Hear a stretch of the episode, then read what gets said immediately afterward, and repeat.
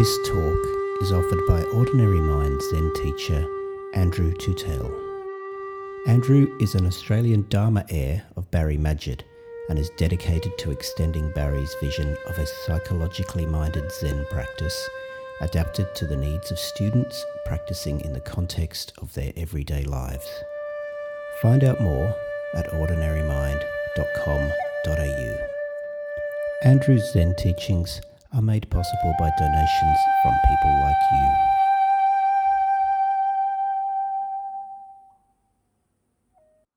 So, yesterday I was thinking about what I was going to talk about and I wasn't sure. Um, so, given that the last uh, meeting we had was uh, quite a challenging topic and um, and that's, that's sometimes quite distressing and uh, but hopefully we came through it with hope and um, for the future. And uh, so i thought i'd pick a more light-hearted topic for today. So i decided to talk about death.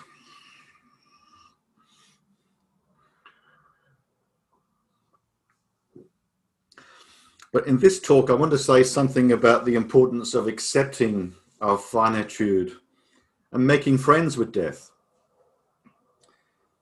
almost as if death was our most intimate companion as we walk along this path. and in the talk, I'll contrast this kind of making friends with death and accepting of finitude with the what I call the flight from finitude towards a quest for permanence or some kind of transcendence found in many religious and spiritual teachings including the uh, non dual teachings such as Zen, Advaita, and Dzogchen. So, um, not everything I, I teach and say, and not everything my teacher says and teaches, not every Zen teacher or non dual teacher is going to agree with us. And I don't necessarily expect everybody here to agree with me. And um, as you know, um, what we strive for in our in our school is is a sense of equality and participation and dialogue. So, um, if there's anything I say in this talk that doesn't quite fit with your own preferred way of, of viewing things, then uh, I apologize to begin with. But um, I'm just being honest and, and expressing how I see things in this talk. So, Time flies faster than an arrow. Life disappears like dew on the grass. Emptied in an instant, vanished in a flash. Let each of us strive to awaken. Be awake. Do not squander this precious life. Variations of, of this verse are chanted on Zen retreats during the last sitting period before bedtime, often with quite a dramatic impact. This verse is admonishing us to awake to the great matter of life and death.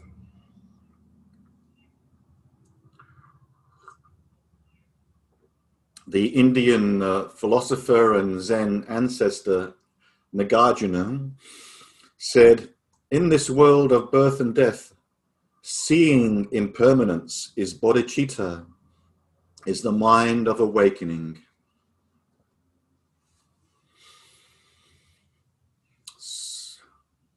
Why is there something rather than nothing? Well, we can never really know nothing. We can't even imagine it. You can't imagine non being. Being here is all we will ever experience. So, really, there's no need to be afraid of non being. Non being cannot be experienced, it cannot even be thought. I don't know if any of you remember in your childhood ever having the thought, like I did as a child, thinking, well, if God created the world, who created God? So we can't not be here. We fall asleep at night, but we are still here, only sleeping. We're still conscious. There are only two certainties in life, really. The first is that we cannot doubt that we are here, that we are alive in this moment. And the second certainty is that at some unknown time in the future, we are all going to die. However, there is a paradox here.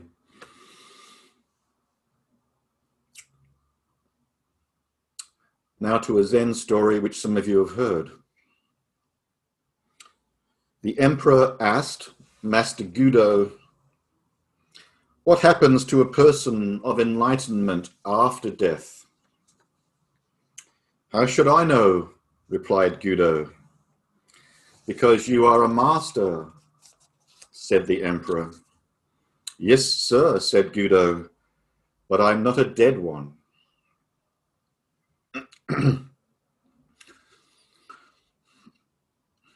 so no one that I know has ever experienced death.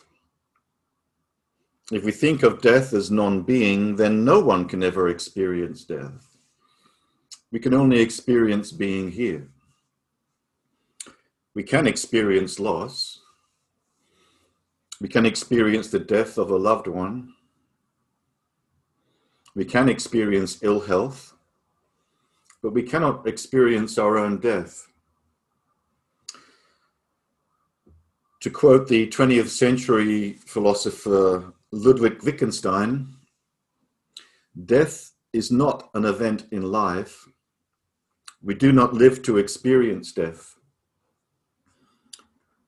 If we take eternity to mean not infinite temporal duration, but timelessness, then eternal life belongs to those who live in the present. Our life has no end in just the way in which our visual field has no limits. I would say life has no end.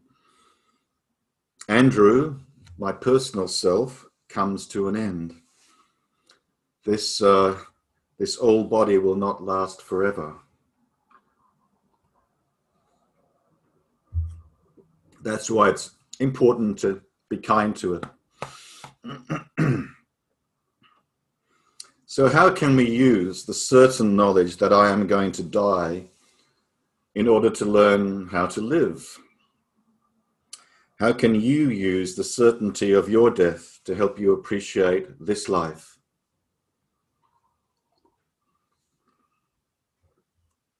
Unfortunately, in our culture, Death is often a subject we prefer not to talk about or dwell upon. The thought of death often fills some people with anxiety.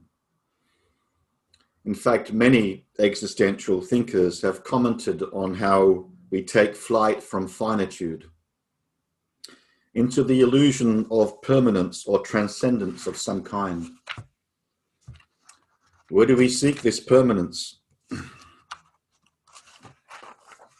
Often it might be in the physical home we live in, something we own that cannot be taken away from us. Forgetting that in the end, we ourselves will be taken away from the home. As Leonard Cohen sings, we are only passing through, sometimes happy, sometimes blue. I'm glad that I ran into you. Or we may, may seek permanence in the thought of leaving a legacy, something that will live on after we have gone. Often that might be the family home. Unfortunately, my kids are not going to get much from me. Or we might create works of art that live on. Or we might achieve some sense of immortality through fame. Or we might see our children as our legacy. There's nothing more profound than raising children, the next generation to continue. Or we might seek our immortality through the ongoing maintenance of a Zen lineage, going all the way back to the original Shakyamuni Buddha.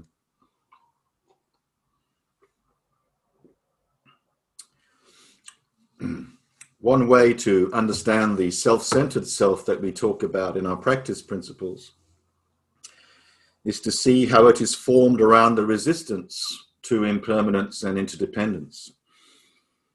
It does not want to see impermanence. It does not want to accept death as finality. in this consumer driven society that we live in, I guess we can also take flight from finitude into an endless craving for an endless, infinite number of commodities. Or we may escape from our finitude into the identification with the motherland or with belief in life after death. Although beliefs that deny the reality of finitude can help people develop resilience in the face of the loss of loved ones, ultimately, in my view, this is a resilience founded upon an illusion. The flight from finitude is also found in the teachings of many spiritual teachers, including non dual teachers and Zen teachers. It is common for some of these teachers to identify the true self with a disembodied awareness. They may split off awareness from the body and from the personal self. As my teacher Barry Magid states in a recent talk, there have been those who teach us you are not your body, you are not your thoughts, you are not your feelings, not your sensations. Seeking to identify the true self with a sort of pure awareness emptied of its contents. But is awareness empty of contents and empty of personal self really what it means to awaken? a few months ago, I was watching a movie called The Leisure Seeker. The movie explores the theme of euthanasia. it is about an elderly couple. The wife has a terminal illness, and she is also caring for her husband, who is moving into dementia at an accelerating rate. Dementia helps us to see how awareness without self identity without memory is like an empty shell. It is the experience of personal self that enables us to appreciate the miracle of this moment. It is the awareness of our finality that also helps us to appreciate the preciousness of this moment. Awareness is an essential component of self, but without self, awareness really has no meaning. Awareness needs to be appreciated and cultivated. It needs self to appreciate life, and it needs impermanence to appreciate beauty. Not the beauty of a platonic form that never changes, but the beauty of the autumn leaves as they drift by the window, stirring the memory of a long lost love.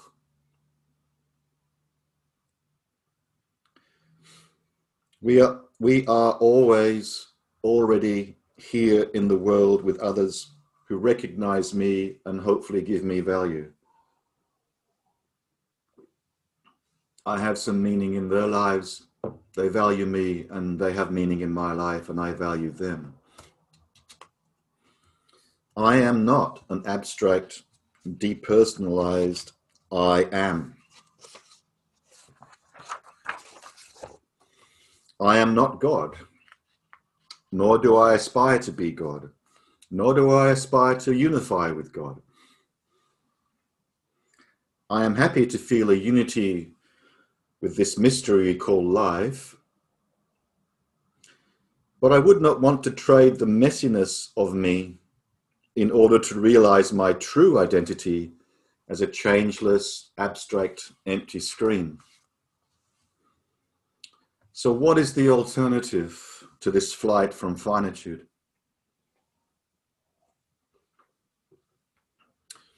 Firstly, we can seek solace in our mutual kinship with finitude. We are all going to die. And we can be with our loved ones during the dying process.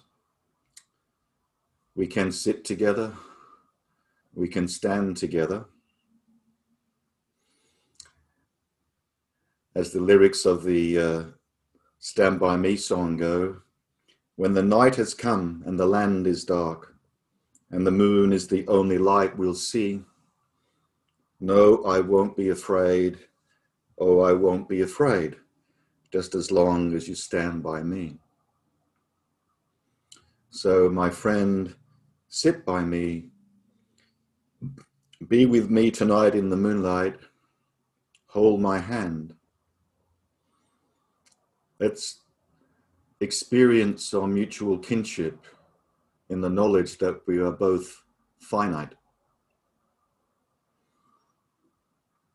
even if we are alone for whatever reason at the moment of death, we can still bring our loved ones to mind.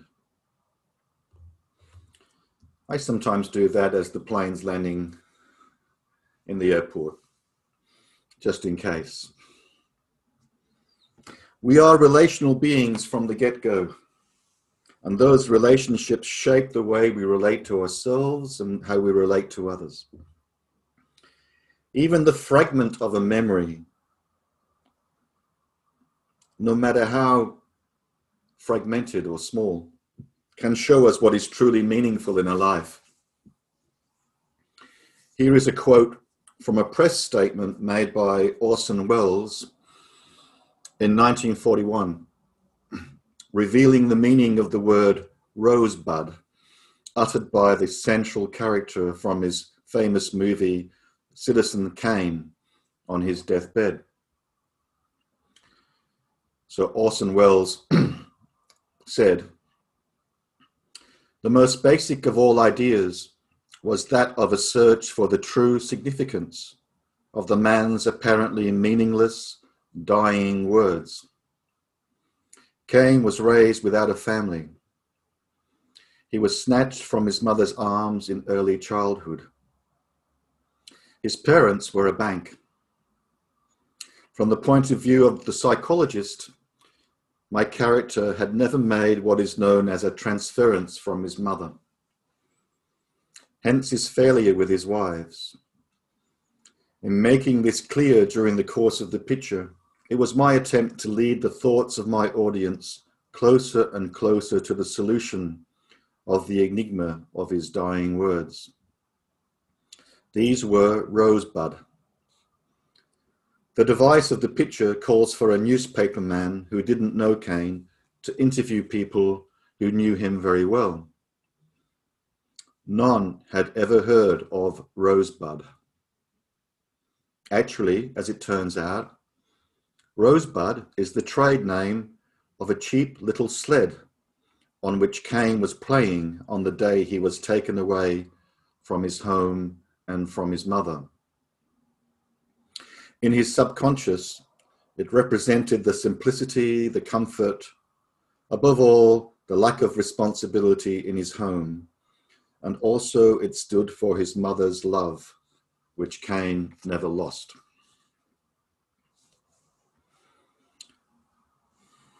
Our experience of personal self and of being loved by the other, the intimate other, whether it be a mother or an intimate partner, is what makes all the difference, even though it is no more real than a dream. We always find ourselves here and now in the world. And the now includes the immediacy of experience, colored by our awareness of memory and our awareness of temporality, our finality. Awareness is a necessary but not sufficient condition for a human being to be meaningful. It is the experience of personal self which is the crowning glory of human evolution. The ability to feel our personal feelings and to have them witnessed and acknowledged by an intimate other. To live with life as it is and respond with compassion is my definition of awakening. To awake from the self centered dream is to live authentically. To live authentically is to see impermanence, not to take flight from impermanence, to see impermanence and to make friends with death. Death is not the enemy. For me, an acceptance that this personal self, called Andrew, comes to an end at death is what renders life to be precious and meaningful. To live forever would be an awful thought. So, why is it that human beings desire continuity of existence after death? I think it is the sense, not so much of the fear of death, but the fear of loss loss of loved ones, loss of what we treasure. Although it may be comforting to transcend this sense of loss by belief in continuity of life after death, I feel this belief detracts from what is most precious now. We will never pass this way again. The awareness of our mortality or finality is a core Zen practice as far as I can see that lends authenticity to our life. We realize the preciousness of this life, not to squander and waste one's life and in the end, paradoxically, we also realize there is no one who dies. At the moment prior to certain death, we can see clearly how our personal self has been a dream, a story, nothing more. But what a dream! There is only this life, and we can't imagine this not being here. So this is eternity, here and now. There is no life after death. There is only life.